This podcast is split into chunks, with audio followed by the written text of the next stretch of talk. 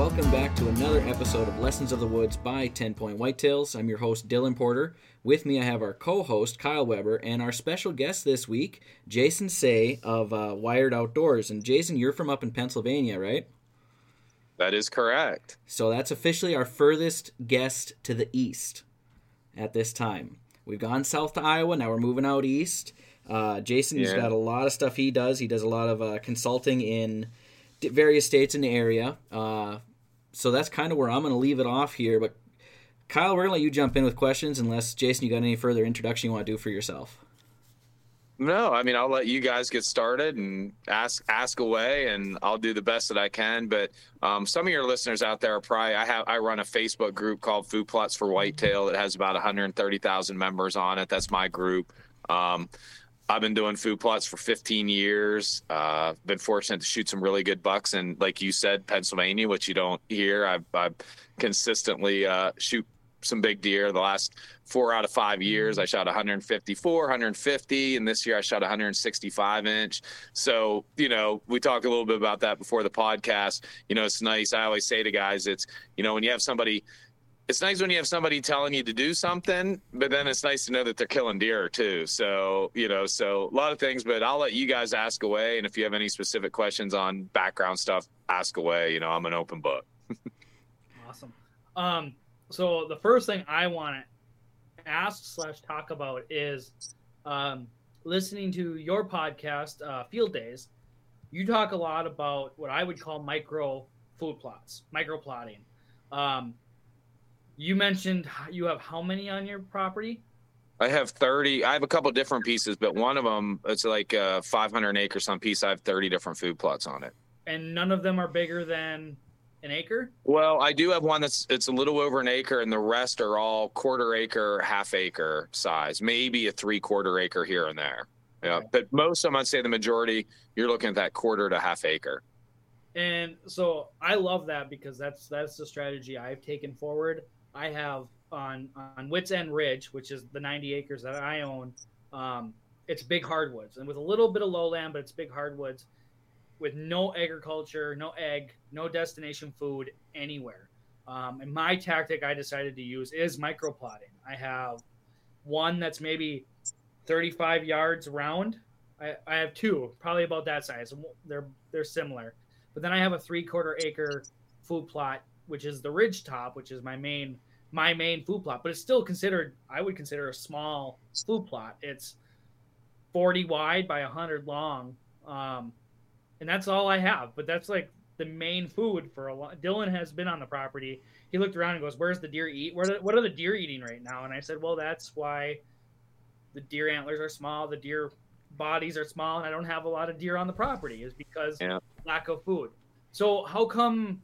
I mean, 30 plots. I mean, 500 acres is quite a bit to manage as that. But why did you do that strategy rather than one big five acre plot or? or Well, I mean, just the things I've found, you know, my terrain's really rough. So sometimes it's just not feasible, right? You know, and who wants to cut down big, mature hardwoods and, and things like that? So I've gotten really good. And I guess I'll just go back to your point and, and caution you on some things, you know, and, and it doesn't sound like so, you know, I do a lot of consulting with people and, and they do, you know, they hear me talk a lot about micro food plotting. The only thing I'd caution you when, when I do a lot of that is I do have a lot of ag around me, right? I have I have a high deer density. Okay, so if if you're planting a lot of small plots and you have a high deer density, those plots aren't going to make it. So it, it sounds like you don't have a high deer density, but the goal is being that you attract and hold more deer. So Yeah. you may have to really look on your property. And and what I tell guys is you may need to have one or two destination sources, right? Like the bigger two to three acres that are going to take some of that pressure off. And and I'll give you an example. I have a, a lease over on a timber company that I, I try and do the same things, and we're really limited. I could get four or five little tiny food plots, and I'm talking eighth of an acre food plots. I shot a nice 135, 140 inch, four and a half year old buck there two years ago, and the plots worked great. This year there was no acorns. Mm. So what did those deer do? Oof. I mean, they just wiped them out. There was no, and, they, and the deer were out of there. Like they were gone. There was no food to, to hold those deer. So, you know, when, when, when I talk to guys and, and a lot of guys talk to me about that, you know, when you do the, the micro plotting and use that, you do have to make something that, that can handle the browse pressure, right? It mm-hmm. sounds like right now you just don't have a lot of deer, but as right. the deer start to move in and things, you know, and I'd, I'd encourage you use exclusion cages to see what how those plots did. You'll be, really be able to tell. Like you might say, "Oh, my plots didn't grow for squat." Well, no, it was the deer just they mowed it down. You know, so right. I'd encourage you when you're testing that that you know theory and philosophy with no no ag and nothing to eat around it. It scares me a little bit. It's like, oh man, I don't know if you'll have enough food for them that you'll be able to hold them all year long. You just might mow it down and, and they might be gone. But just a little something that I wanted to, to to address when I was talking about that and and with you going and doing that, just something to consider that you may need to eventually to put in a big three acre plot that's going to take some of that pressure off of those plots, if that makes sense. Yeah, and actually, I mean, unfortunately, you're limited by money and resources to to clear. Um, I'm going to have a forester out there this year. We're going to talk about some logging practices, some timber uh, improvement, which may benefit opening it up. And I have plans.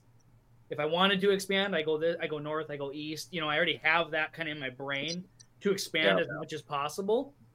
But at that point, it was you know money related was paying to clear three. Acres. I get it. I get um, it. Yeah. I mean, I mean, I I talk and I go see clients of all kinds. My favorite is when a guy says to me, I bought this for whitetail and whitetail owning. I don't give a crap about the timber. I got a bulldozer and I'm not afraid to use it. That's yep. like the that's like my favorite thing. Is like, all right, yep. let's get Green it done. Light. But I everybody has different means. They have different equipment that they have uh, you know access to. Mm-hmm. so for some people like you it's going to be more of a process right? You know it's it's going to be getting some things in you're going to learn a lot of things you know and, and and as it grows you can you can build on those things that you learn. But uh yeah but i guess to your point everybody is different what they can and can't do so. Right and my food plot got absolutely hammered this year. It was down to dirt. But um for your for your uh what do you call it exclusion cage? Yep. Um so I did that. I actually fenced in my my uh, chestnut trees, but I still planted inside that so I could see what was coming up and where you know it's oh eight it's eight inches tall. The turnips look this big. You know I, I was like that's what it's looking like, but out here this is where the deer are eating. It looks. We took some promotional photos where Dylan took photos, and he made it look really good, but the food plot looked horrible. I mean it yeah. was mowed down to absolutely nothing. Can't believe I hunted over it because I mean, they were still eating it, but there was just nothing. Yeah. Um, so it's really interesting to think about expanding, but you have, you have to think about the deer herd. I mean, if I doubled my deer herd, so I have a total of 20 deer, the food plot was already being browsed over. What do I do then? And I know yeah. Dylan has a question regarding browse. So yeah. go ahead. I, I got a yeah. neighbor. Real, real, real, quick, can I ask Kyle something just before we move on? Yep. So in your exclusion cage, it was it was really tall. Like you could tell how much was there. Like it was yeah, it was way taller. Yeah, yeah. and and that's the nice thing. That's the nice thing with exclusion cages because sometimes I go and I meet with a client and they're like, "Oh, my food plot didn't grow," and I'm like, are you sure or did the deer well i don't really know you know so so it's good that you did that you really could see what the browse pressure was like on it and i'd love to say that i did it on purpose like I'd love to say that I did that specifically to do yeah. that, but I, I'm standing in my food plot and I'm going to the left. I don't want to take a picture of it because it doesn't look good. It's not big, lush, and green, and and I can see soil. But I look inside the fence and I go, take pictures of that because that looks really good. And you're like, sure. well, what's the difference? Oh, deer, browse. You don't yeah. notice when they just take nibbles all the way through as they browse through your mm-hmm. food plot, but it's significant. They they yeah. eat a ton. That's so, right. That's right. Yep. Yeah. So, so Dylan, you said you had a question on that then? Yeah, I got a neighbor who's kind of in a similar situation as Kyle there, but uh, he's got more deer. So he's got a 40 that is near town, near the golf course, uh, but no ag. And I live in a predominantly ag area up here. It's ag, and then you'll hunt a 40 that's got a mile of field on each side that they plant and harvest. Uh, but he doesn't have that. He's got a lot of woods around him and his deer aren't keeping up with his or his deer are keeping up with his food plots. He's probably got 30, 40 deer on that 40 acres. And uh, he's him and I are both kind of wondering this. What is the best plot that you've seen that can keep up with browse? Is there is there one that's hardier? may not be the best for them, but grows faster. I mean, clover, you know, but you don't want your whole property in clover and chicory. I mean, I love Fusion Blend from Whitetail Institute. I use it's my favorite perennial blend. I love when I plant it. I plant it with the nurse crop of oats. I'm a huge believer in that. I love diversity. I love diversity in all my plots. Um, but when you talk browse pressure, I mean that that would be the first thing I would say. That's you know it's going to grow, and you know. But I've watched clover plots. If your deer you know herd is is that big, you got 30, 40 deer on his 40 acres. I mean, heck, you might get to a point that you can't plant anything big enough that it's just going to be gone. You know, it's, it's why you always hear there are certain things that, you know, like soybeans do not, you know, I, I don't plant a lot of soybeans myself because, like I said, all my plots are smaller plots. Um, so I've never really played with them, but anybody will tell you, man, if you're gonna plant soybeans, you better plant a lot because the deer, as soon as those tender, they'll come and they'll just they'll they'll wipe them out. So, um, you know, you have to make sure you plant a lot. So that that's a lot of deer, and and you know, on a small piece of acreage, they're eating something though. Is he holding them all year long? Are they staying there all year long? He's holding them a lot this winter. Uh, but he said during the summer they kind of go away. What he'd really like is to just get them in there in October you know, yeah. for for hunting season. And I don't I I don't know if that's necessarily such a feasible way to do it. I told him you got to plant some trees that are going to drop their fruits, you know, that end of September yeah. to eight to October. Yeah. Uh, yeah, I mean, you know, clover and stuff. You know, again, I'm talking Pennsylvania, right? And I always tell guys from different states to take what, what one guy's doing in one state. But I think you guys probably both know, you know, food plots here I've shot my biggest bucks in the first week of season. Some of my easiest hunts, those deer have been on the food plots starting in September. They were patterned. I went in and I killed them that first week. And it's been a great way for me to hold and, and, and kill deer. But then we get into every year when those acorns drop, the food plots are done. They're mm-hmm. done for two weeks. They're gone. They're going to lay. They're going to stand up and eat. They're going to lay back down. They actually eat acorns till they get sick. This year we didn't have acorns in Pennsylvania. My food plots all year long. And I got ag all around me, but I strategically set my food plots up at, if at any time possible. It's a big deal for me is can I get between the bedding and the destination, right? Can I get between where they're going that they're going to come earlier, right? So mm-hmm. when I mm-hmm. can shoot them because they're going to end up out in the destination, especially the bigger bucks, right at dark. So man, all my property, I don't have any ag. I got ag surrounding me. I got all the cover. So mm-hmm. like if you give me my choice and what I want in a piece of property, I walk in, it's like, yeah, man, I'll figure something out. Like I'll take all that cover all day long, every day, and mm-hmm. then get a bunch of food plots in between and stuff. But you know, like what you guys are talking about, when there's no ag and there's not a lot to eat, he, you know, he's got a longer term problem, and I think you're exactly right. And plant some some mass trees and, and things like that that are gonna because your food plots are gonna last you know clover and stuff's all year long. Deer will eat clover here all through the winter. Um, it's a great great blend that will attract deer. Um, but you know you get a real dry summer clover struggles through the summer and stuff and, and things like that. But um, but yeah i mean I, love that if i was going to pick one to to withstand the browse pressure that's it and it might not even be enough based on the deer density and lack of ag around you you know might not even be enough yeah, I think he a, said a he's three or four miles from the next big field. Yeah, you guys are going to learn a lot of this. A lot of it's you're going to learn, right? And, and I learn every year. You know, like this was one of the only years we didn't have acorns, and I saw 12 to 15 deer every single night, all all archery season long. And that's never been that way. Beginning of season, yeah, man, gangbusters, acorns drop, they're gone. You see one or two deer a night, and then get get close to the right, you start seeing those those deer again.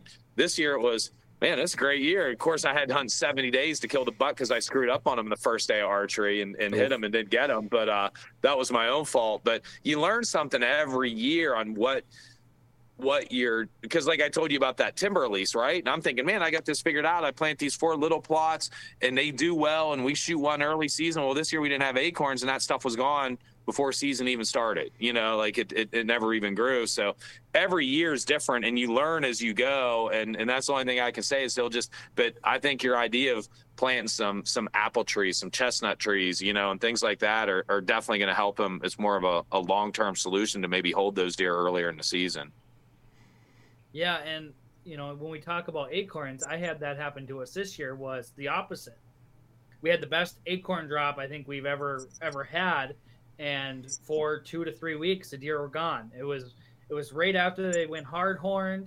I had a healthy bachelor group, six different bucks kind of sticking together, and I'd have Montreal camera every day. They were homebodies there, and I was in poof, they were gone. And for three weeks, I didn't have any any antlers, any bucks, and I had nothing, and I was freaking out. Maybe they moved. Maybe I couldn't keep them here, and you know they ran out of acorns, and a few of them showed back up. Some of them went another way, um, and that's how I ended up with Ace was because he came back to my property, which he must have felt safe. So, but we had a ton of acorns, and they were gone. so. Um, but my food plot struggled because of the browse. And i don't have a big deer population. I had maybe 12 15 deer routinely visiting.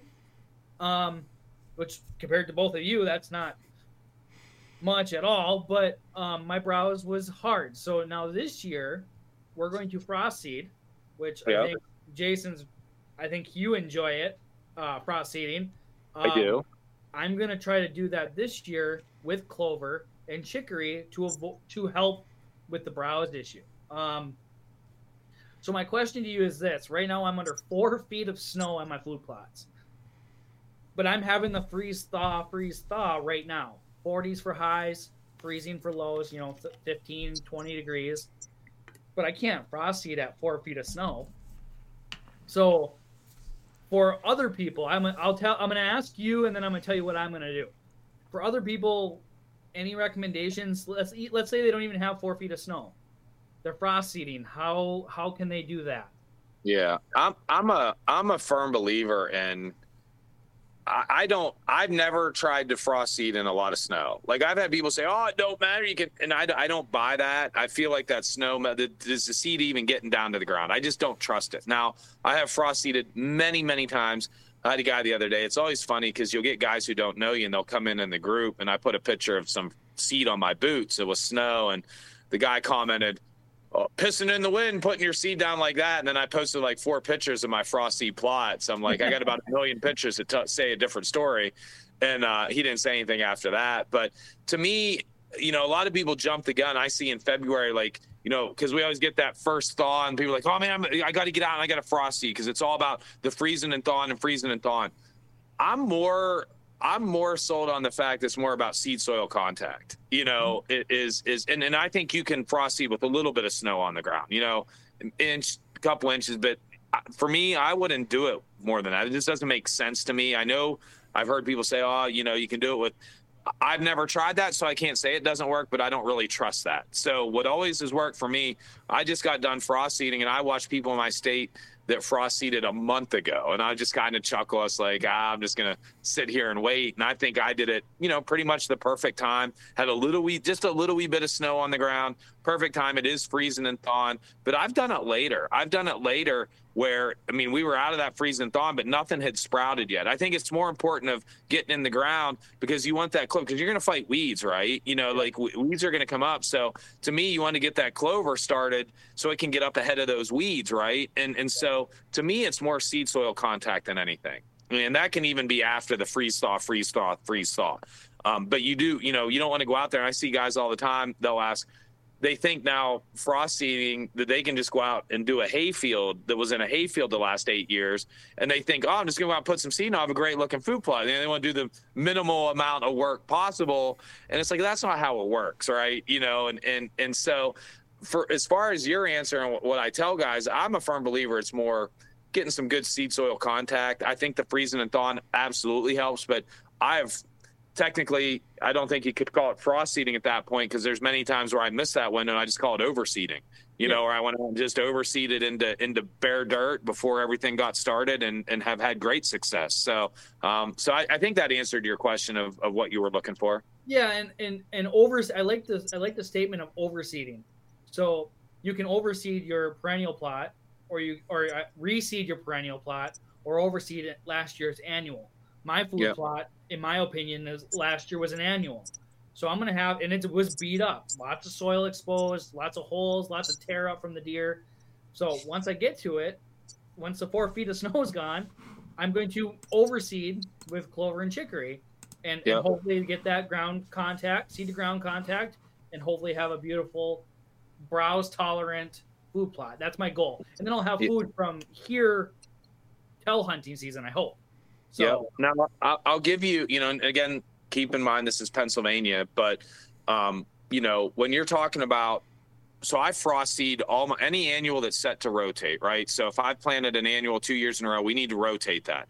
Mm-hmm. So any plot I have like that, I will frost seed that and attempt to establish that in the clover because that say that saves me taking the disc in, taking my chisel plow, taking all the equipment. It's set to rotate, like you said. I can have you know browse all summer long and feed for them. Um, but I found like when you do an annual plot that it, it, frost seeding always works for an exist, existing clover plot, right? It's going to make it more full. Like it, it, you know, if it was really bad the year, it might not save it. But most of the times, you know, frost seeding into an existing clover plot is going to be successful, going to fill in bare spots, it's going to make it more full. Frost seeding into an annual plot is is a 50, 60% roll of the dice. You know, because you got to think there's a lot of variables. You know, you haven't soil tested or limed or fertilized for that yet for for for clover. There's just a lot more things that can go wrong. But I have been successful about 50, 60% of the time of doing that. And if I haven't, then it's set to rotate, then I didn't lose anything other than the seed that I put down and I just um, replant it in the in, in the fall. And what I say with clover and stuff, and I get that question a lot. People ask me, man, I want to have something in there now that the deer can eat all summer long. I used to kind of think the same way, but the thing I found here in the Northeast with perennials is trying to establish them. I used to think, oh man, I can, I got these 30 food plots. Well, I can plant half of them in the, in the spring and then get to the other half and it'll be a lot easier. And I started doing that with all my perennials. Well, what I found was I did more work fighting weeds all summer long.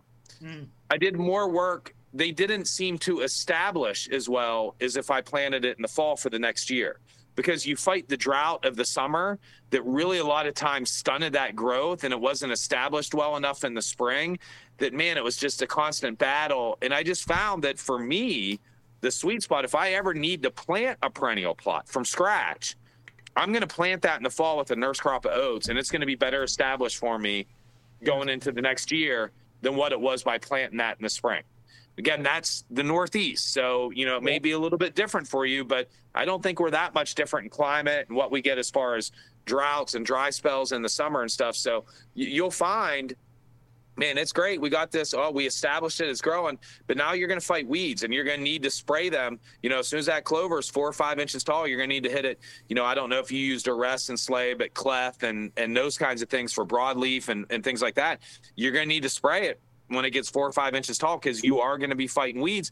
Then I'm a huge proponent. I, I mow throughout the summer and I might have to spray them one more time just just to fight weeds based on what you're seeing. So when you're doing 30 plots like that, that ended up being a lot of work. And I'm like, you know what? If I'm planting it new, I'm just doing it in the fall. So yep, yep. yep. Um, so just to backtrack to what I'm going to do, I actually, well, when this posts, it'll be past tense, but I'm actually going to take a skid steer, park on the highway, and I'm going to plow my road into my parking spot, and then I'm going to plow up my my little four wheeler trail, and I'm gonna try to remove four feet of snow with a skid. Okay.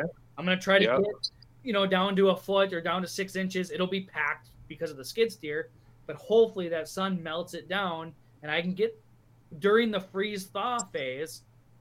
And I want to get that seed down, even though I'm going to have snowbanks, because I'm going to have snowbanks till May. Yeah. All seriousness, I'm going to have snowbanks at my house and on my land in May. So yeah. If I wait till I can get there, I'm going to have a very short a shorter growing season. You know, you just yeah. mentioned that you you're doing frost seeding now or have done it. I'm a month and a half away, so yeah. I'm gonna try to expedite that with machinery because I have that as a resource.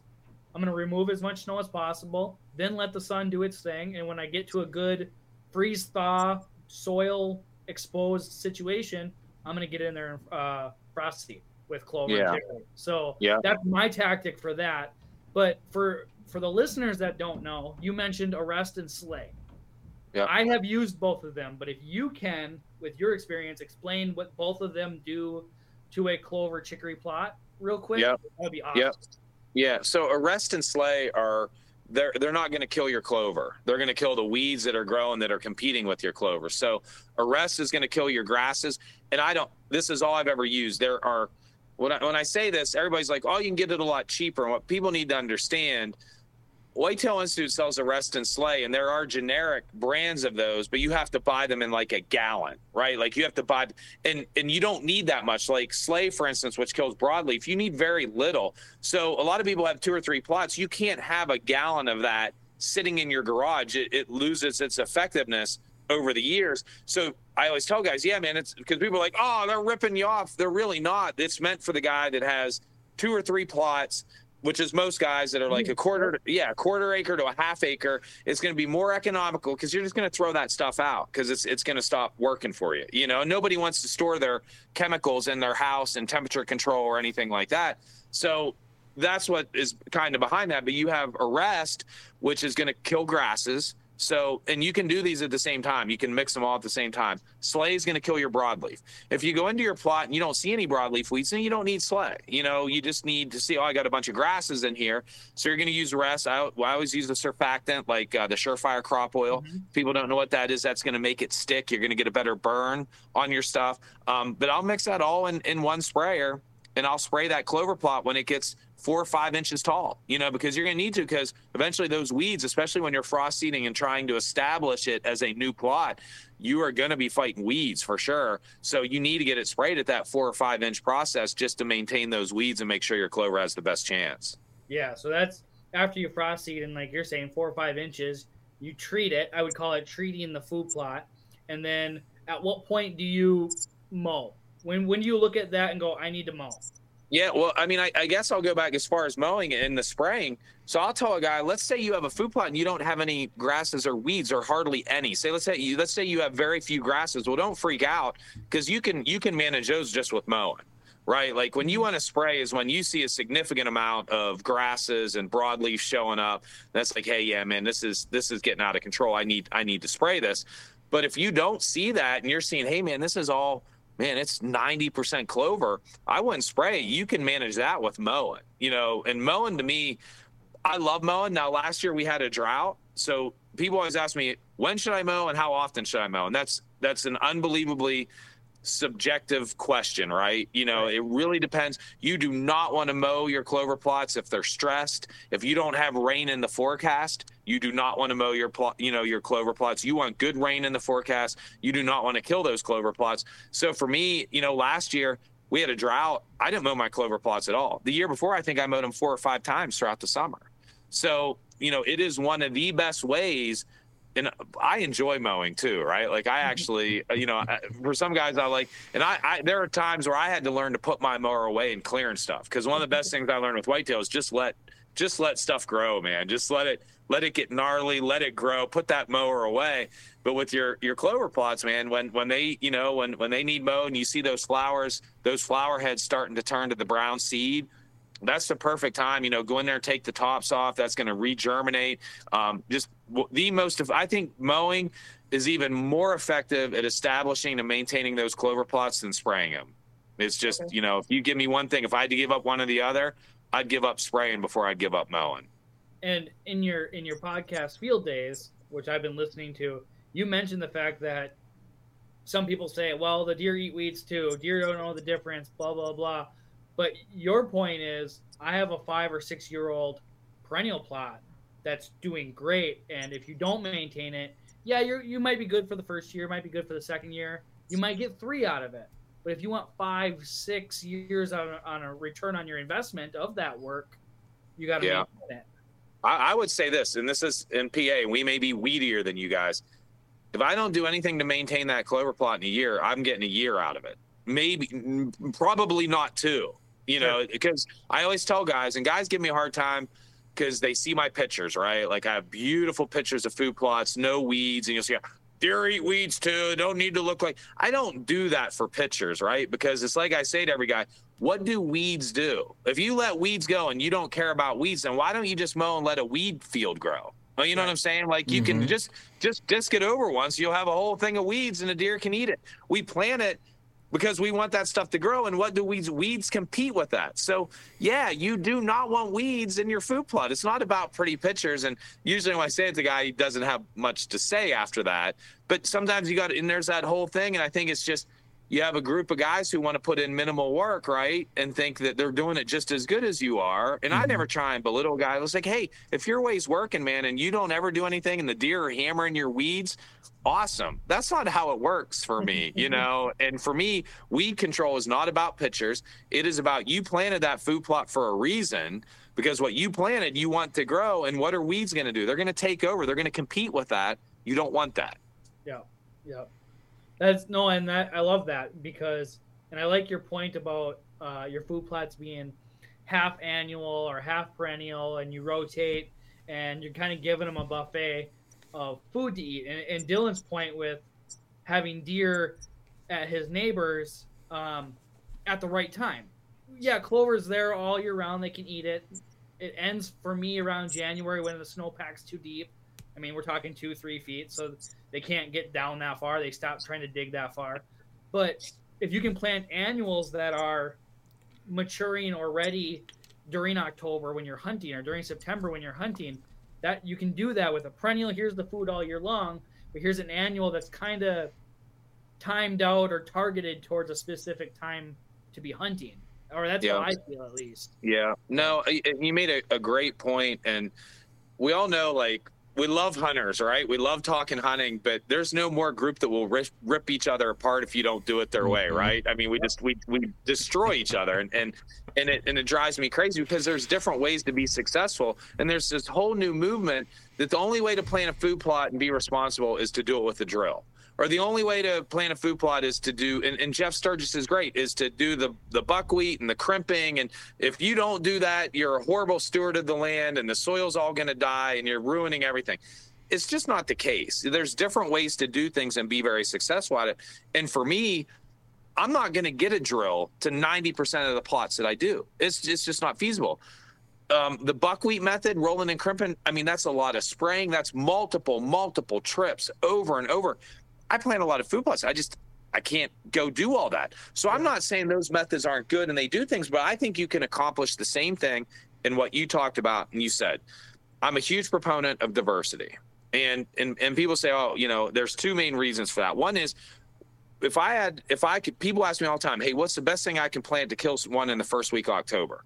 Well, I have general things, but if I knew that answer, I'd be a billionaire, right? Like, you know, it's going to be different every year. And just like we talked about before, how different this year was for me with no acorns than it was every other year. I mean, the deer were eating my turnips, eating the brassicas themselves at the beginning of October this year. That has never happened mm-hmm. before here. Never. And so, like, you could never predict that or say it. So, like for me, having a smorgasbord in that food plot for them, diversity has always worked really well for me.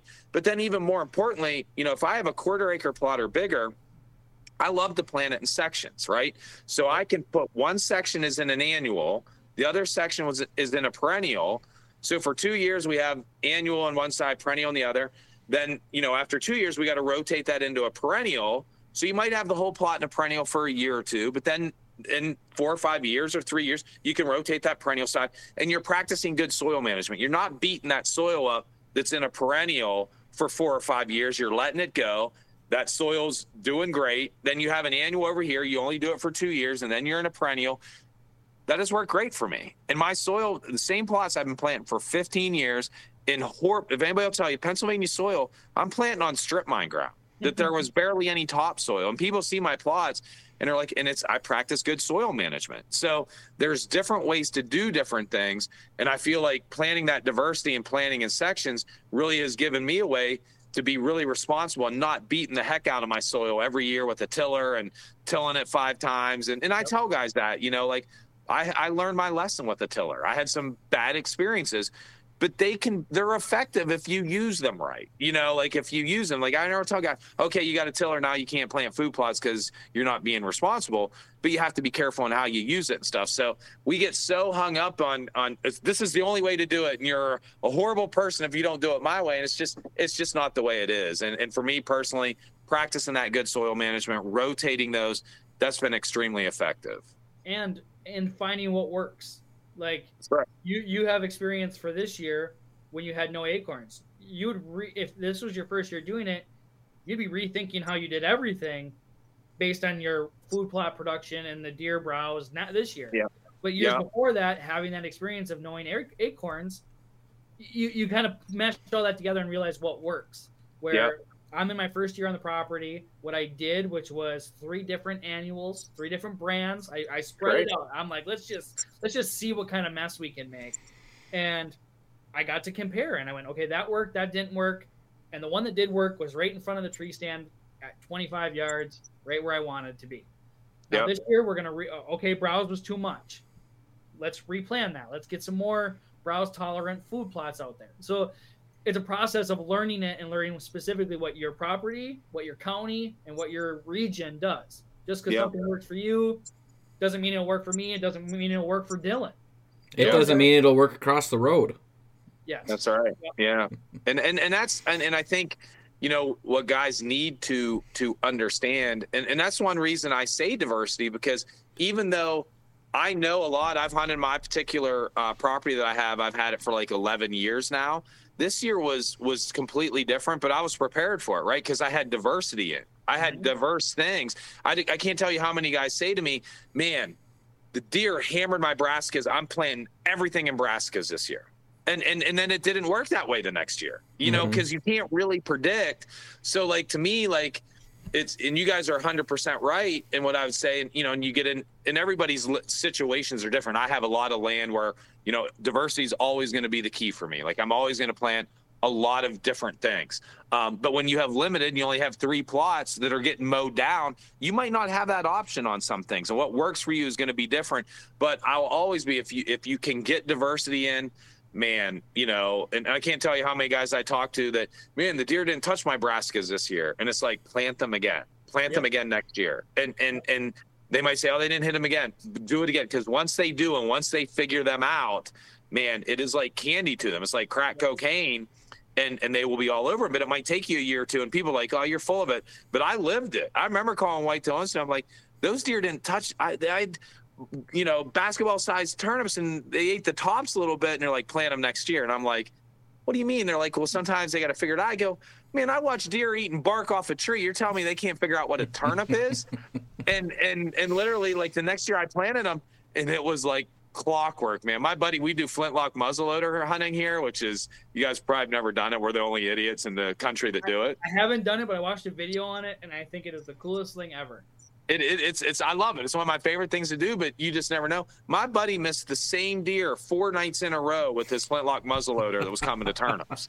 like it didn't even care. It was that much. But uh, but no, I mean, so and, and I guess back to the original point is it is different for everybody. Um, but if you do have the option of of being diverse, not only for attracting deer because you don't know what's going to work each year, but then managing that soil, right? Like I had a guy told me he's been just clover for 15, 20 years. And I said, that's not good either. You know, like Mhm. you don't want to do that. You know, you got a lot of nitrogen, you know, like that needs to, to be rotated and that's going to be the best thing you can do for your soil. So diversity for me is, it's a lot about the, the main part of it is more soil management than anything, but then also just, you don't know what the deer are going to key on that th- this year. And hopefully you have something that they want. Right. Well, and so three points real quick, and then I'll, I'll give it to Dylan. Sorry, Dylan. Oh, Um, I'm enjoying this. so diversity, I think, is super important. I I only have three plots, and one's an eighth of an acre, or last one's three quarters of an acre, and one's an eighth of an acre. But they're all three be different. They're all going to be different, and the big one's going to have, be split in half, basically. Um, that way, what happens if I have a nice deer that I want to shoot or target, but he's only coming to this one plot because that's he likes that plot. Whatever's in there, he likes, but he doesn't need to go to the big one because he doesn't, you know. I mean, you'll you'll cue in that he oh he goes to this super early, but only comes to the clover plot by by nightfall, you know. So Yeah. diversity of them three, even though it's just three plots, them three are going to be completely different, so that I know what they're looking for. It, we see where their pressure is. Um, Yeah. Second second point was uh, we can feed right at our house here, and you can feed up to two gallons. And I feed a pellet that's got everything they could ever want in it, right? And it's easy. It's easy to digest. It's easy palatable. Um, I'll still sit there and watch the bucket full of pellets, and the deer are not eating on branches right 20 feet away because they just Yeah. want to spread out. The best thing for them is in that bucket, and they, they trust me, they eat every bit of it. But that bucket's full of what they need and what they want. But yet, three of the deer will stand on a tree and, and eat that nub off that branch and chew on that branch because they need diversity. They need different stuff throughout a day. Jason, what's your favorite food? Perennial or annual? No, I'm your Oh, food. mine. Steak, Oh. pizza, It, it is. You'll laugh at this. Peanut butter pancakes with peanut butter on them. Ooh. fine. Banana too? No banana. Okay, okay. Well, then my Peanut likes butter, banana. maple syrup, the whole bottle of maple syrup and peanut butter on my pancakes. I, I'm go. on board with you- that. nice. But if you ate that for breakfast, lunch, and dinner, 365 days a year, would you still like it? I might, but no. All right. Because I lost Point- six. I lost six. I lost sixty pounds. I was getting heavy. I saw in the video. I'm like, I gotta lose weight. So like every like three or four days, I'll go and have peanut butter pancakes at Perkins, but it'll be my only meal for the day. Like I, I won't eat anything else. Like I'll I'll treat myself, but I won't eat anything else. But I don't think I could eat it every day. but you know, so they want different stuff, and even if the best thing for them is right in front of their face, they're still gonna chew on a woody browse. They're still Yep. gonna they're gonna eat a turnip. They're gonna eat some clover. They're gonna eat. They, they want different stuff eh, throughout the year, but even on a daily basis. So Yep. If you were to plant just one thing through all of your food plots, it's you're gonna. They're still gonna go eat woody browse. They're still gonna travel and look for other things. So if you can give them the buffet, why not? You know. Yep. Yep. And, I don't and I remember what guess- the third point was, but Well, let me. I just I want to say one thing because I do have a lot of guys that say that to me that that consult and stuff, and I agree with you on your eighth acre plot. That that's a smaller plot. I'd put it all in one thing, but your quarter acre, um, to me, you know, when when I go and look at a guy's property, I say I believe in diversity, but I'm a little bit different than what you said. I believe in diversity within when when it's possible within every plot. And I'll explain the, the reasoning why I have that. But like if I have a chance to put a quarter acre or bigger, I want to put an annual and perennial any chance that I get. And my reasoning is because what you said was we don't know what that buck's going to be keying on at certain times. So say your clover plot's out on the edge of the property where it's his destination source or whatever. He, he's not going to get there till dark. But if you have a plot that's right there near the thick stuff, that's something that he wants at the time he wants, he's going to come there in daylight hours.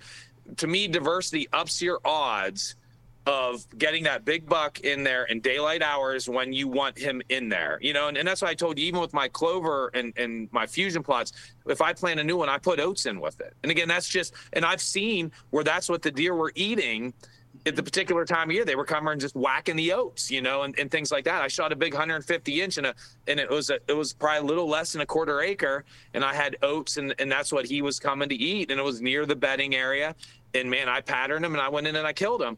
But you know, eighth of an acre, you're you're right. Like that's really hard. But even in that quarter acre plot, man, I'd split that sucker, and and any chance you get when it's big enough, I would put it in in sections and plant diversity because I think you up your odds of getting that big guy there in the daylight hours when you want him. It's it's Sure. just my opinion, and it's what's it's what's worked well for me. no, and that I mean, even even on the eighth acre plot, it's it's a blend of some sort. You know, so it's not That's just right.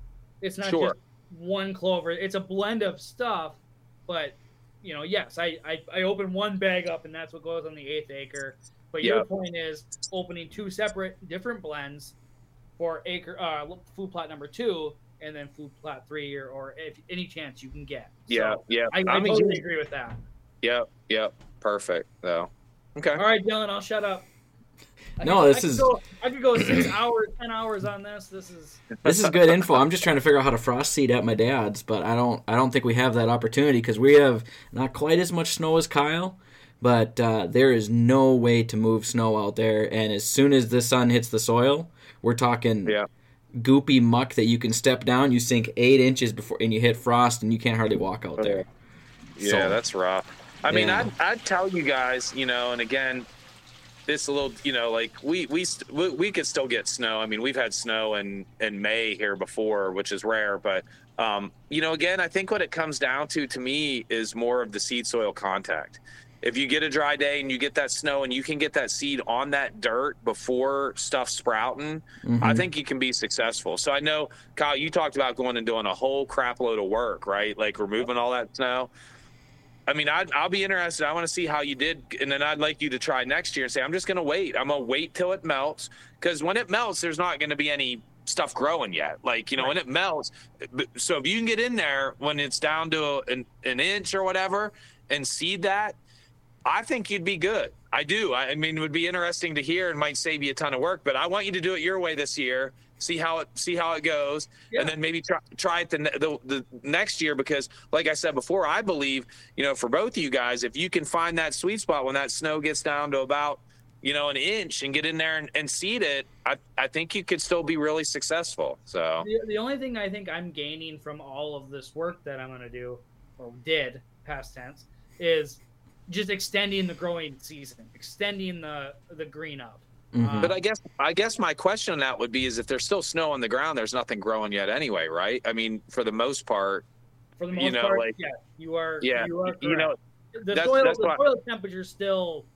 it's too low to germinate. So that's why I'm like, man, just just wait till that sucker melts, at least way down instead of killing yourself. But no, I want you to go do it because I want to see how it goes for you. But you know, just just some of my experience where people have really got hung up with, I mean, I got to get out there at a certain time. I've I've done it really late before when the freeze and thaw was done, and it was just. But you're right, like Dylan, what you said too is if you don't get it and it's it's it's goopy but hopefully you still have a night where it freezes and you get out there first thing in the morning don't go out in the Mhm. middle of the day Right. you know get there first thing in the morning where it's still froze and see that um you know i think you could be just as successful in doing it that way that's that's my opinion Yep. No, Well, I I'll give it a shot. I'll see if I can't find a, a. Dad's got a bunch of plots, either inside or outside his, you know, deer farm. But finding one that doesn't have corn or something, you know, dead, dead on it from last year is gonna be the tricky part. yeah sure But yep I'll give it a shot. I think it could Yeah, be fun. cool. It'd be fun to see if it works out there because he's got what's called what what's locally called cold bottom soil. So Okay. you know, normally up here and probably down there, maybe down there too, they say you know your corn's going to be good if it's knee high by Fourth of July. Well, Yep. if he plants it to be knee high by Fourth of July, nothing grows. Normally, it's knee high by like August third. okay Yeah, Yeah, it's it's pretty yeah. it's pretty bad. Pretty bad on some of my dad's pieces, but it'd yeah. be it'd and be fun to see. said, you know my way maybe it's different you know i'm just i'm giving you guys what my experience is here in northwest man it may may not work for you you know it's just it's a little bit different but you know i've like i said i've i've done it late when the freezing and thawing was gone and it was just about getting that seed on the ground before the Mhm. weeds start you know catching that small window that you have before that warm up and it starts greening up you know like i, th- I think you could still be successful so I'm gonna give it a shot. I think it could be Yeah, fun. cool Uh, it, and it is awesome when it works out because you do all this work for food plots, right? You're spraying, you're disking, you got the tractor in there. Literally, this is you go out, you're literally Mhm. done in, in five minutes, right? Like it's like then it grows like hot damn man. Like I have to do this all the time. yeah, So, absolutely, and it's all about putting feed out for the deer, uh, especially, you know, in Kyle's situation. My situation is not quite the same. We got a lot of ag around, but when there's no food source, it's hard on your fawns.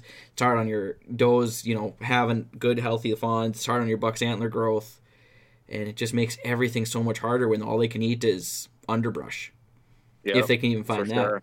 So that's that's something we push sure. a lot. Feed your deer. Feed as much Yep. feed feed as much as you can when you can.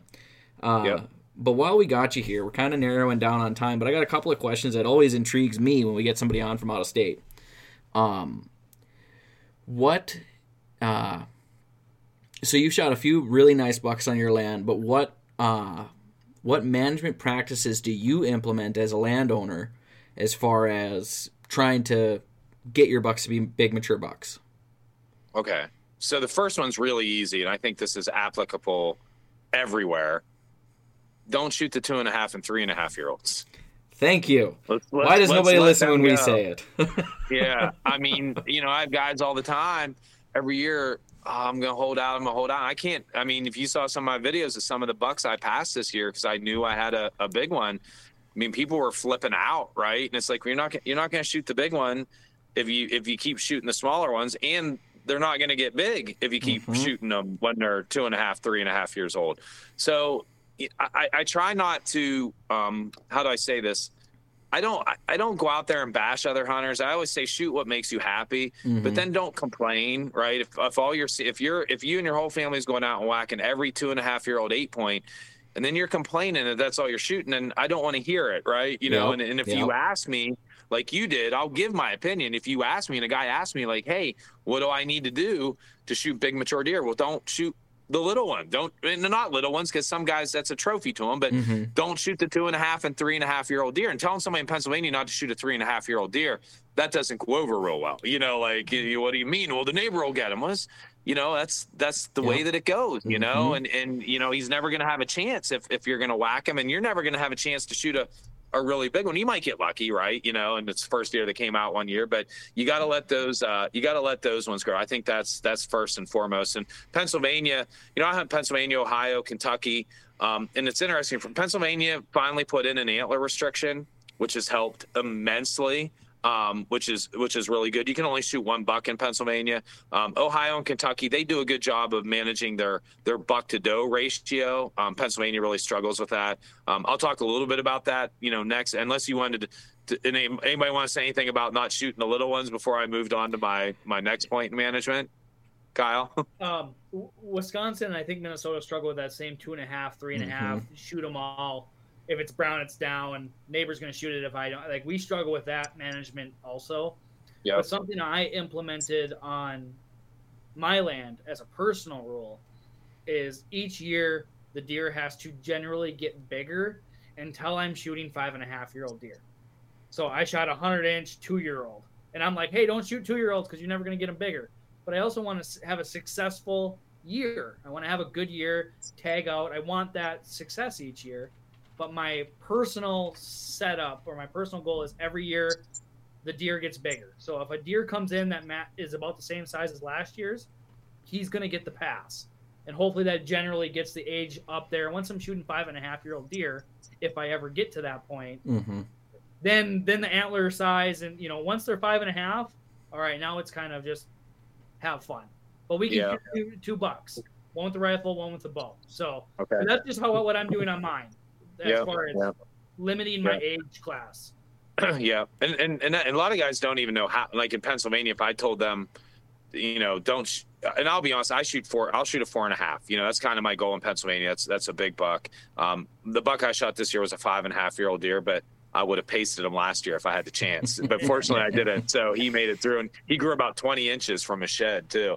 Um, but you know, here, you know, just telling people, you know, for me, it's it's I'll, I'll shoot a 120 inch four and a half year old deer. It's more about the age to me than it is even the rack. Um, yep. You know, we all like a, a, big rack and stuff, but if I saw a 140 inch three and a half year old, I'm gonna, I'm gonna let him go. You know, I'll shoot a 120 inch four and a half or five and a half year old deer over that all day long. And that's kind of, that's just kind of the evolution of a hunter, right? You mm-hmm. know, and, and, uh, it, you, you just know when you start chasing that age class of a buck, I mean, you're matching wits with the smartest animal in the woods at that point. You know, he didn't he didn't get to four and a half or five and a half in Pennsylvania by not being smart. You know, and and so right. so yeah, so I, would agree with you on all those points. So yeah, it's it's super frustrating up here because 90% of the bucks in the state of Minnesota are two and a half and under.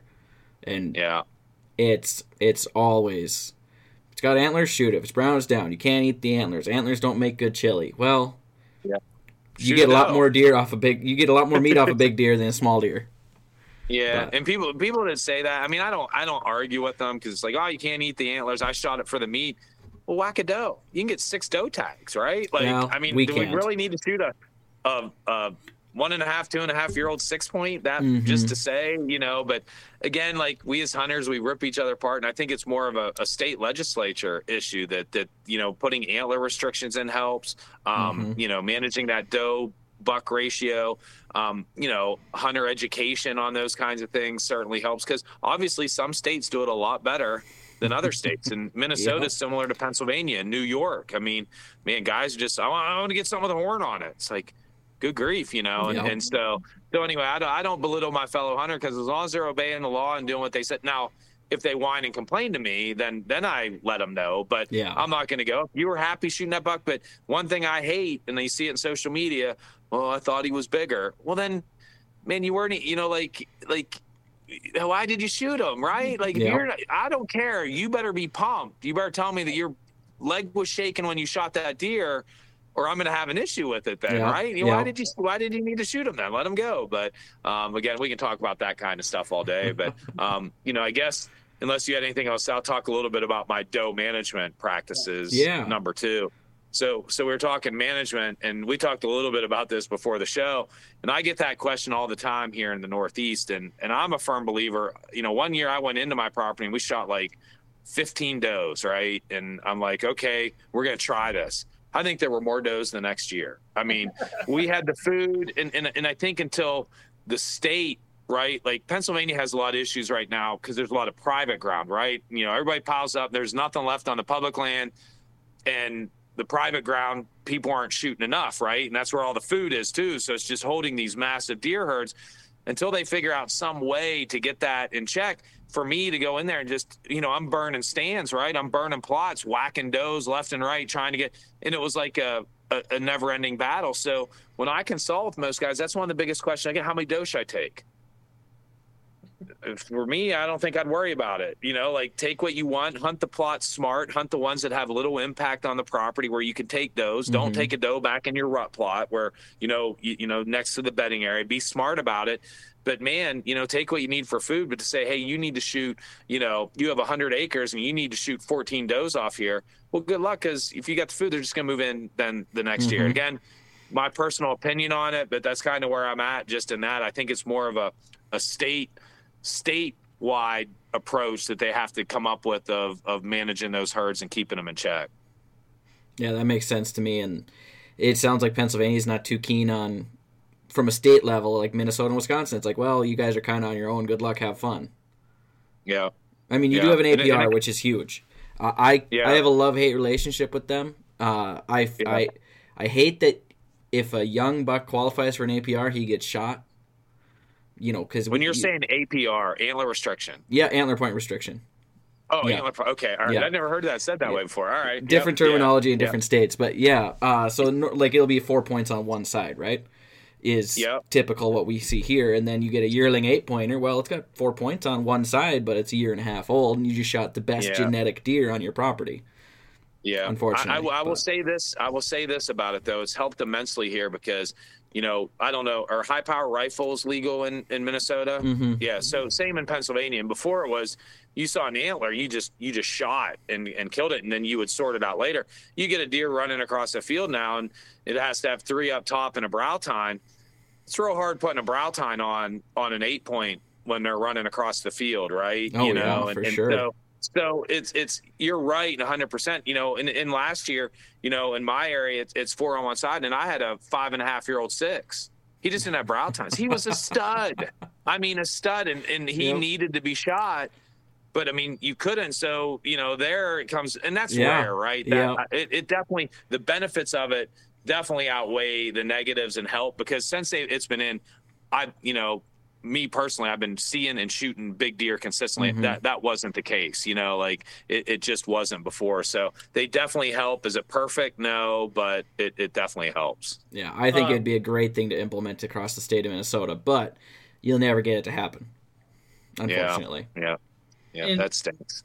In one of our podcasts, me and Dylan played uh what, what was it, DNR commissioner? Yeah. Uh, what would we do if we were commissioner of our and we DNR or Fish and Wildlife. We had some crazy, crazy ideas. I had an antler restriction for three years, and then after that, it gets taken away, and, and blah blah blah. And we played that game. And it was really fun podcast to like dream about how we would manage our deer herd. But what what do you think of Pennsylvania as far as they did a antler restriction? Um, what about their management practices? Like, is there anything yeah. you really dislike or or do like?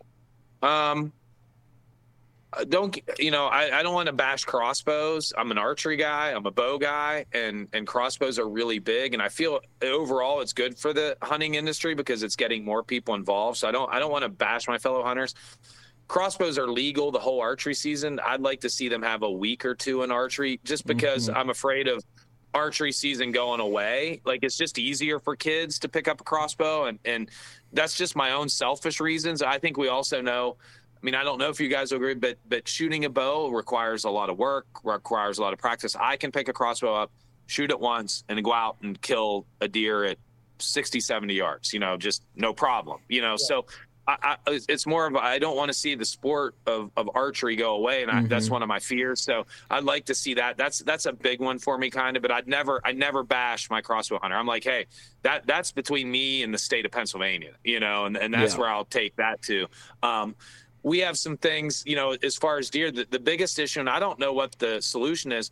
Like I said, they we they do they look at each county and they give doe tags based on the deer population. I live in a high deer density, but most all my county is um, private land, and it's owned by a family. They're not going to shoot the amount of does that they need to shoot off their property. Mm-hmm. So I don't know what the solution is um, to to do with that because if, if the private landowners say, well, I'm just I'm not shooting that many deer, what are you going to do, right? You know, mm-hmm. so I don't know what the solution is. Now, the thing I do believe is, like, I have some leases. Like, I'd love to see them say, hey, on these leases, we're going to give you a whole bunch of of tags, right? Like you could you can have because I have a bunch of ground.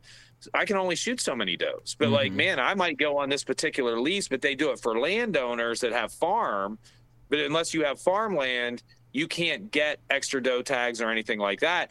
So I think if they came out and said, "Hey, you own, you know, 250 acres, we're going to give you, you know, 14 doe tags this year. You know, mm-hmm. we encourage you to shoot that many. You know, I, I, don't know the answer exactly, but I know the big issue is private land. They're giving out all these tags, but the majority of hunters are on public land and they're getting waylaid. And then on private, that's just where all the deer are at. And it's just way overpopulated. I can tell you what Minnesota's solution would be. What? Import wolves. That's what they did. It's no good. Yeah, I don't. I do not want that in Pennsylvania at all. we got guys who used to be able to see 20, 30 deer a sit. They had good deer activity, and now they're lucky they say two, see two deer all season. They'll see more wolves than they see all season. Wow. Yeah. Yeah. But, yeah. That's crazy. I, I can't imagine. I know in Wisconsin, I hunt. I've hunt near. Uh, is it Portage? You guys know where Portage mm-hmm. is, Wisconsin, yep. the the Dells. I've hunted down yep. there numerous times. Had some great hunts, um, but he complains about the. I can't imagine having them having wolves. I mean, we got coyotes, but that's nothing like wolves. So. No, not at all. Yeah. But I I will tell you one of my big gripes, and this one I won't. It's such a hot topic. Um, there's two things. The trespassing laws in Pennsylvania are absolutely asinine. I mean, you got to have purple paint on the trees, posted signs on every trees. You know, like the like like I know in Wisconsin it's a two thousand dollar fine, right? Like you get caught in something, you don't have to post. So we deal with trespassing all the time, and and oh, you didn't have that side marked well enough, and they, they get a warning, right? And then if you can now, cell cams have been tremendously beneficial. I, I, I've caught a bunch of guys, but like the trespassing laws in Pennsylvania are just absolutely atrocious. Like they drive me bonkers. It's like it's like it's my land. What's the difference in him going on my land or going in my house, right? You know, mm-hmm. it's it's private property. Like they, you just can't do, and, and it's because it's always been that way, right? And change is hard. Nobody wants to change. And the other big thing that really leads into is is we have, you know, I work all year long in creating sanctuaries, right? Creating sanctuaries for these deer, dog hunters. You know, like mm. dog, coyote dogs, rabbit dogs. You know, oh, my dog went over there. You know, it's like, and it's just like man, you know, like you got to go somewhere where you can't worry about, you know, they'll hunt on a five acre piece right beside my ground, knowing that their dogs are going to go over there yep. and they can go get them. And, and it's frustrating as a, and I don't know what the answer because I feel bad for those guys, right? Like, because you know they love dog hunters are passionate, and I understand. I used mm-hmm. to rabbit hunt, and I loved it too. But times are just different. It's like, hey, I know that's great rabbit territory, but you got to go game lands. There's a 1000000 mm-hmm. acres of game lands, like for you to run your dogs. I know you want to do it here because there's lots of rabbits, but you got to keep in mind I work hard all year long mm-hmm. to manage this, to leave sanctuaries for the deer. You can't come in there with eight dogs and 14 guys that then cruise through and it just ruined everything that I've worked so hard for. So there's things like that in Pennsylvania that just drive me bonkers. So, yeah. so I've hunted I've hunted coyotes with hounds uh, yep. quite a bit when I was younger. We did it for four or five years, and it's a blast. But yeah, the the technology is so advanced. You have GPS collars. It's so simple to not let your dog yeah. onto somebody else's piece. You know, yeah. your dog's going that way, beep, beep, beep on the collar, and the dog turns and runs back to you. There's no excuse anymore yeah. for that. Yeah. Yeah. But, and and it's hard because I know guys who are passionate dog hunters and I, and it's getting harder and harder for them, right? You mm-hmm. know, there's less and less area but I mean, at the same time, I'm trying to make a living. I'm trying to do things on my ground to manage it a certain way. And and I'm sorry, but like you're needs and wants don't outweigh mine and and that's just how it is and you know like i said we got a million acres of public ground it's, you got to go there and run your dogs where you don't have to worry about them going across you know you know Property unless it's a big piece of public or private that you have permission but yeah man it's hard and it tears hunters apart and it sucks you know and and i think we've all seen that where you know i used to be able to go hunt wherever i wanted right i'd grab my gun after school and run up over the hill there was nothing was posted it's just different now you know and Mhm. it, it's just not the way that it was so Yeah. Yeah, and I as far as as far as like running dogs and coyotes and bobcats and I don't know what the answer is, but you you're responsible for your dogs and yeah and it's I agree with you. It's my property. I pay taxes on it. My name's on it. Whether it's dogs or just purely trespassers, everybody has onX, GPS, a plat book. You should be confident on where you're standing. yeah Now, if you're my neighbor and you're 10 feet off the property line, we might have "Rawr, rawr, rawr, get off my land. But that's different than you walking through my 94 acres, which you know it's there. Like you Yeah. should be aware of where you're standing at that point. And yeah, the I, I'm the fines are I'm, I don't even know what the trespassing fines are, but um, I know during this last rifle season, I had boat tracks through my property. They would pull up to where you can park at my property off the highway, and they walked in. And I'm like, what are you doing? And, you know, walking straight towards the sanctuary, another 100 yards, they were going to punch through my bedding area. And I'm like, yeah get out, get, get out Mhm. of here. Why, what are you doing? So, yeah uh, yeah it is. Mi- it is Minnesota's- frustrating. Sounds like it's a little easier on the trespass law. Like I don't know what the fine is, but last time I checked, if you put one sign up on your piece, the whole piece is posted. Yeah. Yeah. To me, to me, I, I'm to the point like Wisconsin, you don't even have to post. You unless you have permission to be on their pro- property, then that's it. That's that's as it's as easy. Let's be done with the purple paint, the posted signs, all of it. Just like you said, you got onX, you got HuntStand, mm-hmm. you got whatever it is, hunt, what HuntWise. Like you Yep. can see the lines.